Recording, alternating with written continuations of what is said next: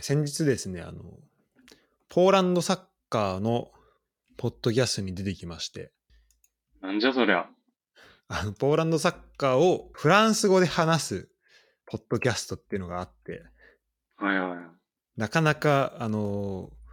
カオスだったんですけど。すごいね。まず、ポーランドサッカーのことをさ、そんな知らないじゃん。だからそれのね、予習も兼ねてちょっと、ポーランドサッカーのことも調べてきたし、あと、呼ばれた時に、スコルジャーについてどうみたいな話を聞かれたんだけど、それで俺が話した時に、向こうのリアクションとか向こうがどう思ってるかとかも聞いて、なんかそこが結構面白かったので、で、そういうフランス語だからさ、やっぱこれ聞いてる人だとさ、なかなか聞けないじゃん、そのエピソード。だからちょっとそこのね、どういうことを俺がそのポーランドサッカーのポッドキャストで出たことで、知ることができたかみたいな話を、したいと思います。ちなみに、出演したポッドキャストはオーマイエクストラクラサって言うんだけど、エクストラクラサって何かわかる？エクストラクラス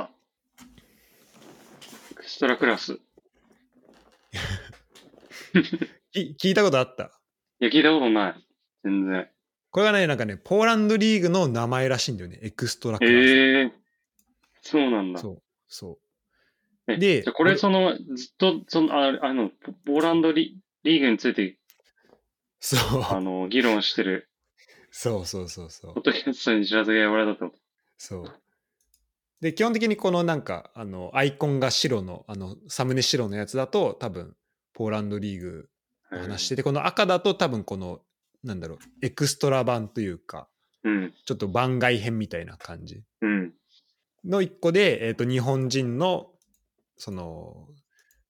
レッツのサポーターについてスコルジャのことを聞く。で、これタイトルが浦和レッズはスコルジャに感謝しているっていうのが一個ついてんだけど、っていうのと、あともう一個ね、なんかゴルニックっていうザブジェっていう町、ポーランドのザブジェって町にあるゴルニックっていうチームのなんかサポーターが出てて、俺とその2人にそれぞれ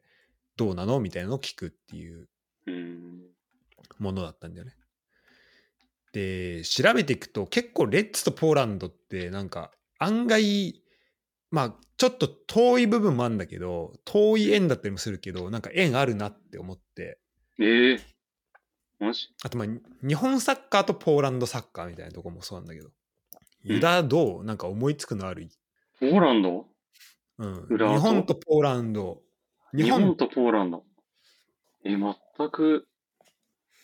思いつかないけどな。ポーランド人の選手もあんまり J リーグ取ったりとかも覚えてない。対戦とか含めるとどう？日本対ポーランド。やってんのかな？記憶ないな、全然。一個最近のだとワールドカップ、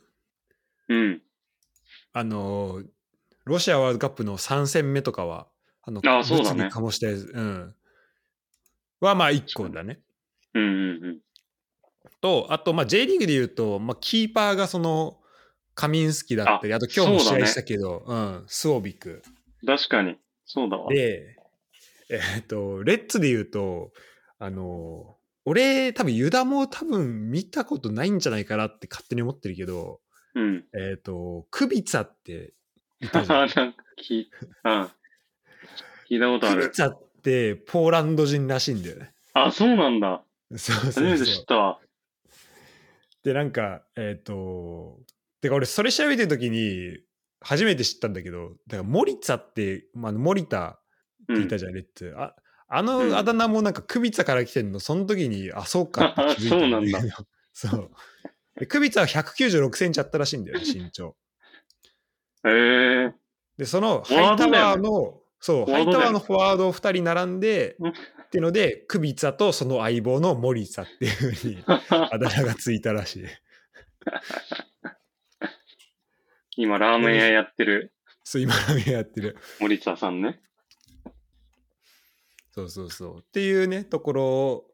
の話もしたり、あと赤星いたじゃん、赤星さん。ああそうだね、確かにそうだわ、それ忘れちゃいけなかったりとか、うん、っていうのでまあなんかつながりがあるみたいな話を、したかな。でなんか結構めっちゃ喋りたかったんだけど、なんか思ったより、うん、てかやっぱねちょっとフランスちょっと人のポッドキャストを招かれたでフランス語で喋る。うん、でなんかどんなテンションで喋っていいかもちょっとかどんぐらい喋っていいかも分かんないで、うん、相手の顔も見えないみたい なんかそういうのがあって、うん、ちょっとね用意してきたことをあんま喋れなかったんだけど、うん、まあそれでも、まあ、ベストは尽くしてうん、なんかスコルジャが優勝した時エシェル優勝したけど、まあレッドサポ的にはスコルジャどう思ってんのみたいなこと言われて、うん、まあなんかそのディフェンスのところとかすごいレアリストに守備のところとか、うん、戦えるようになって、でまあレッツサポートはみんな感謝してるという話して、うん、で話したらなんか意外みたいな話されて、なんかスコルジャってもっとこうなんかかっこいいプレーみたいな感じで言ってたんだけど、うん、多分要はこうもっと魅了するようなサッカーをするから、なんかそういうサッカーしてんの意外だわみたいなことを多分言ってたのよ、俺の理解で。面白いねそれ。そうだからそういう風に見てるんだと思って、そのポーランドサッカー見てた人は、うん、だから今後まだまだなんかこの返信を残してるんだろうなっていうのはすごい思ったね。なるほど。じゃあかなり自分の中でも現実的に抑えてやってる部分も、抑えてっていうかそういう側面もあるってこと、うん、そうそうそう。へえ。だから俺が言ったのは、ね、うん、その契約始まってからてか就任してから、うん、全然時間ない中 でしかも3人アタッカーが抜けて、そのうち1人はもうキャンプ中とかに抜けた、うんうん、っていうのもあって、うん、でその中でアルヒラル相手に、まあ、失点1個で抑えられたっていうのは、まあ、本当すごいなって、うん、まあ、それはもちろんディフェンダーの、おかげもあるけど、うん、やっぱ監督すごいなって話は、しましたね、うん、いや本当その通りだよね。で、うん、あれだったね、まあ、そんな感じでなんかポーランドサッカー向けになんかおすすめの日本人みたいなのも一応用意はしてたんだけど、まあこれはあんま話す機会なく、うん、でちなみに誰を落としてた？川崎とかからだね。だからとりあえず俺が最近1個は横田っていう選手が今いんのよ、なんかポーランドに。はいはい。でその選手がなんかフロンターレのアカデミー でその時の同級生の山田慎とあと、うん、誰だっけな、宮代か、はいはいはい、一応リスト上げといて、であと俺の一個この言おうと思ってたのは、一個こう海外で、まあ、ポーランドサッカー見たことないけどちゃんと見たことなくて、でもパッと見た感じだとやっぱこうフィジカル的にもなんか日本よりはフィジカルのとこにこう求められるだろうみたいな、うん、であとやっぱ言語の壁、異文化の壁あるから、そういう意味だとなんか大学を出てる人がいいんじゃないかみたいな、で今三笘もいるし、うん、みたいなところから、まあ、そういうところから選手取るといいんじゃないかみたいなストラテジーを話そうとしてて、はいはいはい、それで言うとまあ三田とかあと札幌金子とか浅野雄也とかいい、ね、っていうところが多分彼らが一番でこう目指してくるリーグではないと思うんだけど、例えば、うんどっかのリーグに、まあ、プレミアだったりブンデスだったりの一部のチームに移籍して、うん、そこから期限付きとかだったらありえると思うし、うん、奥貫寛治みたいにそのポーランドリーグにレンタルでその後ニュルンベルクとかそういうブンデス2部とか1部とかのチームに移籍することもあるから、それは面白いんじゃないかなっていうふうに思ったね、うん、でもなんかこう調べしたらいい、ね、ステップアップとしてはいいよね、うん、いやそうそうそう。でやっぱこう見られるしマーケットとして、うん、そうだよね。しかも時事的にもいいよね。そう、しかもさ、試合の中継映像とかちゃんとさYouTube とかで見れるのはやっぱめちゃめちゃいいなと思うよね、うん、なるほど。そんな感じかな。で質問をちょっとしてて、はいはい、まず1個がさ、最近さ、ジャナスコーチ、ラファル、うんうん、なんかヤナスコーチとかも呼ばれたりするけど、まあ、ジャナスコーチが、うんうん、スコルジャー監督の代わりにさ、なんか、うん、試合後の会見出てたじゃん。うん、出てたね。なんか定例会見みたいな。そうそう、あ、定例会見か。出てたじゃん。うん、出てたね。あれって何？試合前じゃん。そう、試合なんか何曜日か決まってて、毎週。あ、はいはいはい。それに出てたのか。そう、それに今回は監督じゃなくてコーチがっていうことで出てた、ね。で、なんかさ、そこで見たのがさ、結構ポーランドだとよくやってる形だった。うん、あ、言ってた言ってた。うん。書いてたから、それどうなのっていうのを聞いたのね。うん。そしたら、まあなんかインタビューはあるけど、うん。プレスカンファレンス的なのはあんまないみたいな話をしてて。見たことないって話をしてて、もしかしたらまあ、インタビューとプレスカンファレンスのちょっと定義が若干違うのか、うん、それともだからやっぱこのスコルジャー、ラファルジャナス間のこのよくポーランドではよくやってたっていううん、ポーランド全体じゃなくてその2人の間ではよくやってたっていうことなのかなっていう、うんうんうんうん、ところだね。っていうふうにまあ回答が来たと。ほうほう。でもう一個はこのホセカンテ。ああ、それ聞いてくれたんだ。うん。あ、でも選手でちなみにね、なんかみんなの感じ聞くとホセカンテの活躍はまあなんかここまではまあ予想通りというか、なんかそんなにポーランド行った時の印象はあんま良くないっぽいね。あ、そうなんだ。うん。だからまあここまでそんなに点が決めれてないっていう評価になってて、まあそれはまあそうだねみたいな感じではあったけど、うんうん、で俺が聞いたのはなんかね、ザブジェっていうさっき言ったもう一人のゲストのサポーターやってるチームでもともとプレーしてたのよ、ホセカンテが。で基本的にさスペイン語でインスタとか見ると喋ってて、うんうん、でレッドでは英語で喋ってると思うんだけど、うん、ギニア代表じゃん。うん、そうだね。でギニアの人はみんなギニア代表はフランス語っていう認識が俺あるから、うん、俺が喋ってる相手みんなフランス人だし、うん、フランス語も喋ったところ見たことあるかなと思って、でそれこそザブジでプレイしてたら、うん、そういうところも聞いたことあるかなと思ってどうなのって聞いたら、なんかまあスペインで育ったのもあるから基本的にスペイン語で喋るし、で特にポーランド行った時はスペイン語でなんか受け答えしてたらしくて、うん、だからフランス語喋らないんじゃないかみたいな話もしてたね。スペインに完全にルーツがあるっていう、なんかもうそういう感じっぽいね。うんうん、なるほど。まあだからこの辺のさ、なんか交流みたいなのもさ、なんかこうなかなかないし。いやすごいね。うん。だからこれは結構楽しかったし、ちょっともう一回再チャレンジしたいなっていうちょっとフランス語的にちょっと自分では納得いかない結果で終わったから。もう今頑張って引き返してるけど結構辛いもんね。なんか自分が思ったように喋れてないから。いやいやすごい、それに出てることがすごいよ。まずマジね。でもまあじゃあちょっと次出るとしたらちょっといろいろこっちからも日本の代表として聞いてほしいこともいろいろ。ああそうだね。うん、うん、確かに。であとそう最後にちょっとこの、ラファルジャナスコーチ結構面白かったのよ。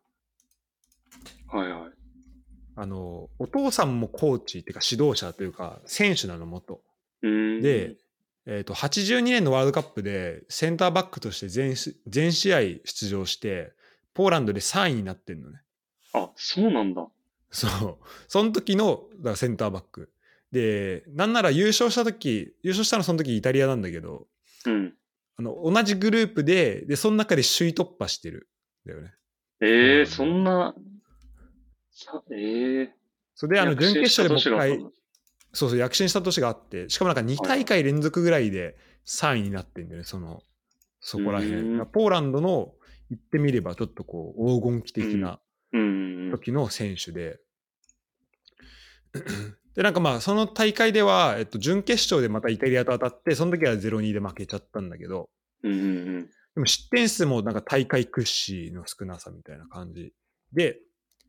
そのパパが指導者、パパがねフランスで5年間オセールってチームで、オセール聞いたことある。そうプレーしてた時に、ジャナスさんがラファルさんが、多分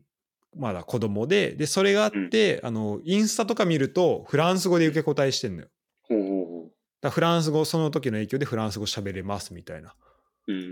ことを言ってて、そのインタビューとかちょっと見たんだけど、お父さんとなんか一回お父さんラファルさんもなんかコーチになった後に、お父さんのチーム、お父さんが監督してるチームと対戦することがあって、でなんか親子対決みたいな感じのが一個こう取り上げられてて、でその時のラファルコーチの監督、チームの監督がスコルジャなのよ。あ、そうなんだ。そうだから。その時から、それ2008年とかね。その時からもずっと一緒にやってる。あ、すごいね。じゃあもうずっとじゃん。そうそうそうそう。それは確かに信頼関係みたいなね、できるよね。いや、そうだよね。そう。で、やっぱこうなんか調べてて、ポーランドサッカーのことも結構知ってきたし、なんか、結構、でもこれ沼だなと思ったね、これも。なんか前回のドイツサッカーのこの4部以下の地域リーグとかも含めてそうだけど。ちなみに、そのグルニク・ザブジェっていうチームは、奥貫いたって言ったっけ、奥貫がいたチームなの、そのニュルンベルクに行った。ああ、そうなんだ。結構強豪なのかな、ポーランドの中では。でも去年はなんかあんま振るってなかったっぽいけど、でもなんか奥抜き抜けたのマジ痛いと言ってた。めちゃめちゃいい選手だったって。嬉しいね。ねで、横田いて、横田ってそのフロンターレから、フロンターレフランクフルトみたいな感じでドイツ経由してポーランド行ってるんだけど、で、ホセカンテ行って、で、一時期移籍の噂があった、ギアクマキスって言って、セルティック。彼もプレーしてたことがある。そうなんだ。そこなんだね。結構レッツ的には、そうそうそう、まあ、因縁があるというか、ちょっとした関係性もあるっていうチームなんで、ね、ポーランド。だこういうの知ると、なんかどんどん面白く、なんか興味がどんどん出てくるなと思うし。あれでも、コーチの人とかも、ポーランド人多いもんね。そうそう。3人ぐらい、4人かないるよね。いや、そうだよね。4人か。その中3人コーチ。ACL のさ、決勝で優勝した後さ、普通に帰ろうと思って、帰り道歩いてたらさ、フィジカルコーチのなんか、イグナチュクさん。いるじゃん。めっちゃ熱い人ね。そう、めっちゃ熱いし、エンジンに入ってた人で怒られて西村さんにめっちゃ怒られてた人。その人が普通にメダルかけてさ、なんか、コンコースらへん歩いてて。マジでマジでびっくりした。みんなびっくりした。なんかやばいね、それは。そう、知り合いかなんかに電話してて、めっちゃ陽気に。マジでそうそう、普通に ACL のメダルかかってんのよ、首に。彼もね、彼はだからちょっと若いのかな、そういう意味で言うと。そうだね、37歳って書いてあるな。ほんと。いや、いいよね。この人も好きなんだよな、すごい。いや、この人もいいよね。今俺の推しは、チュクさんと、あと、ラファルコーチだね。あと、ちなみに、あとこの概要欄貼っとくけど、このサイトに2009年のスコルジャいるから、これちょっとみんな、めっちゃ多分見てほしい。なんかもう油乗ったちょっと若い14年前、ね、ちょっと怒ったら怖そうなスコルジャーがいる。いや怖そうだね。なんか今の方がなんか柔らかくなった感じするね。うん。怖そう。あ、確かにちょっと次出た時それ聞いてほしいな。なんかさ、サポのみんな、なんか言ってるけどさ、ポーランド時代の映像がすごい審判に怒ってたりとかさ。ああ、そうなんだ。それ見たことないんだよ。そう、してるのが多くて、そういうイメージで結構レッツサポーター持ってて。うん。もう、鬼軍曹的な。そう、だから、なんか、昔そうだったのかな、みたいなね。そうだね。ちょっとそこは聞いてみたいね。うん。聞いてみます。次出たとき。ありがとう。今俺が読んでるサッカー小説の話したいんだけど、今読んでるのがですね、サッカー小説読んだことある？サッカー小説。いや、ない。でもなんかなんか見たときに、川地さん？はいはい、うん。川地さんがなんか書いてますみたいな、なんかを宣伝してて、あ、そういうのあるんだって思った気がするんだけど。あ、そうなんだ。あ、それ知らないかもしれない。サッカー小説じゃないから普通の小説家なんでもなんか小説書いてますとか言ってて。なんかそれこそ、倉敷さんが小説書いてたよね。ああ、そうなんだ。それ知らなかった。うん、なんか、確か。それも読みたいんだけど。小説いいの書きそうだね。ね、マジいいの書きそうだよね。本当に書きそうじゃん。これかな？星降る島のフットボーラーっていうのが、これ倉敷さんの書いた小説で、川地さんのはこれなんか女子サッカーって書いてあるね。あ、そうなんだ。うん。サッカー、フィールドの虹をかける。これは何なんだ？これなんかツイッター、ちょっとこれ詳細がよくわからないけど。まあ、これもあります。俺が今読んでるのがですね、This is the day っていうこの小説なんですよ。で、なんか、舞台が、まあ、架空のね、まあ、日本の、サッカーリーグの2部のチームのサポーターの話。で、なんかまあ、俺が今のところ読んでるところだと、まあ、なんかうまくいかなかったりもするのよ。でそういうチームをなんか応援するサポーターの話なんだけど、このなんかね、心理描写がすごいうまいなと思って、なんかね、特にこの、ね、第2話のね、若林家ダービーってやつをちょっとね、これ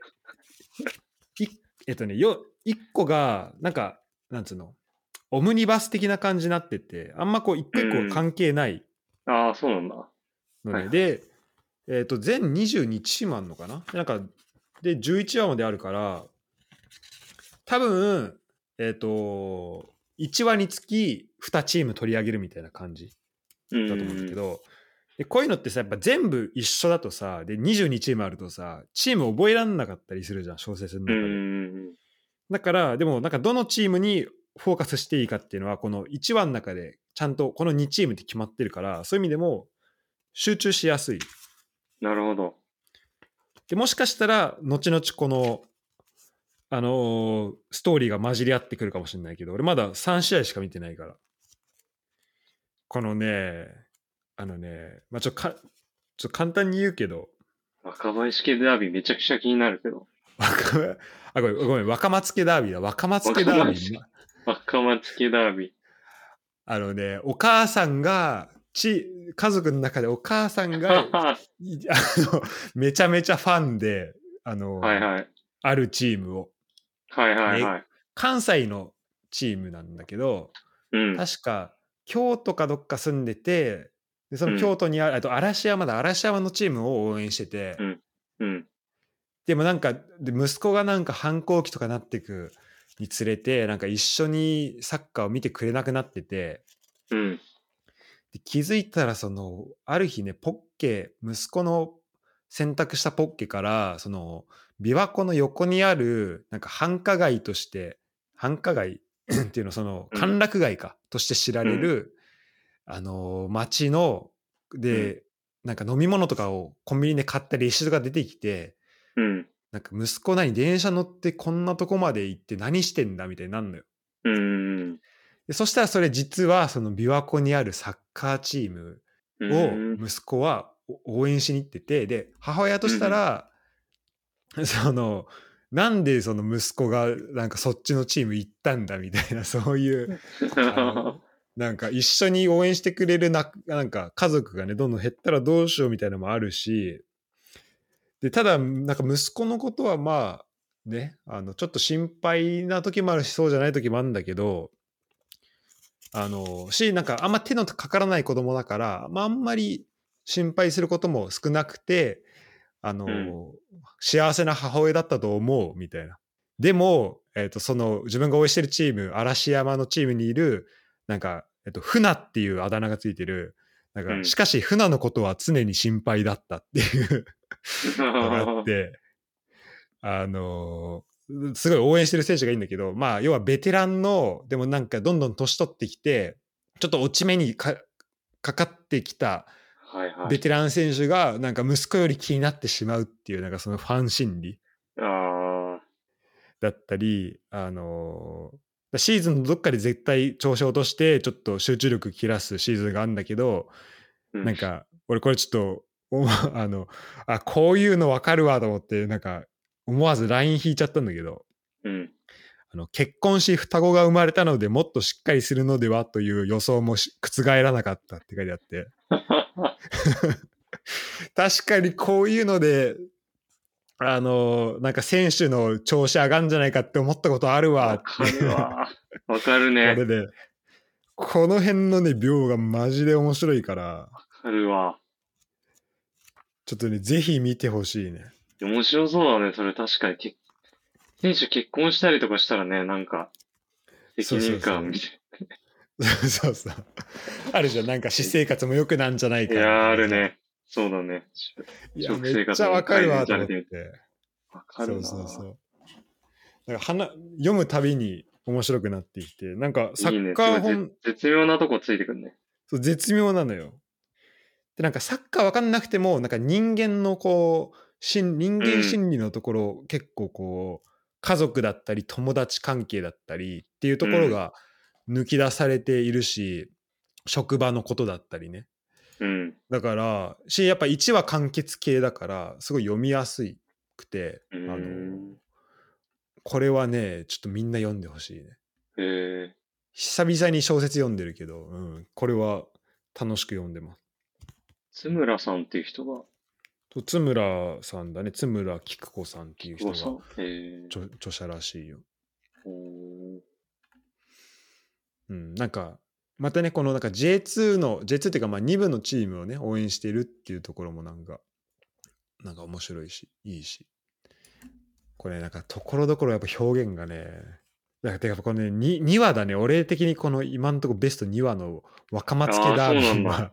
ちょっとそれだけでもすぐに読みたいな。立ち読みでも本当に良くないかもしれないけど立ち読みでいいからして読んでほしいっていうぐらいのレベルだねこれ。このお母さんがちょっといいのよマジで気になる。うん。ということで、ちょっと雑談会でしたけど長々とありがとうございました。ありがとうございます。またね次はユダの企画ではい、やっていけると思うので、そうですね、そちらも、ちょっとやりたいのあるんで、はい、していただければなと思います。はい、はい、ではありがとうございました。ありがとうございました。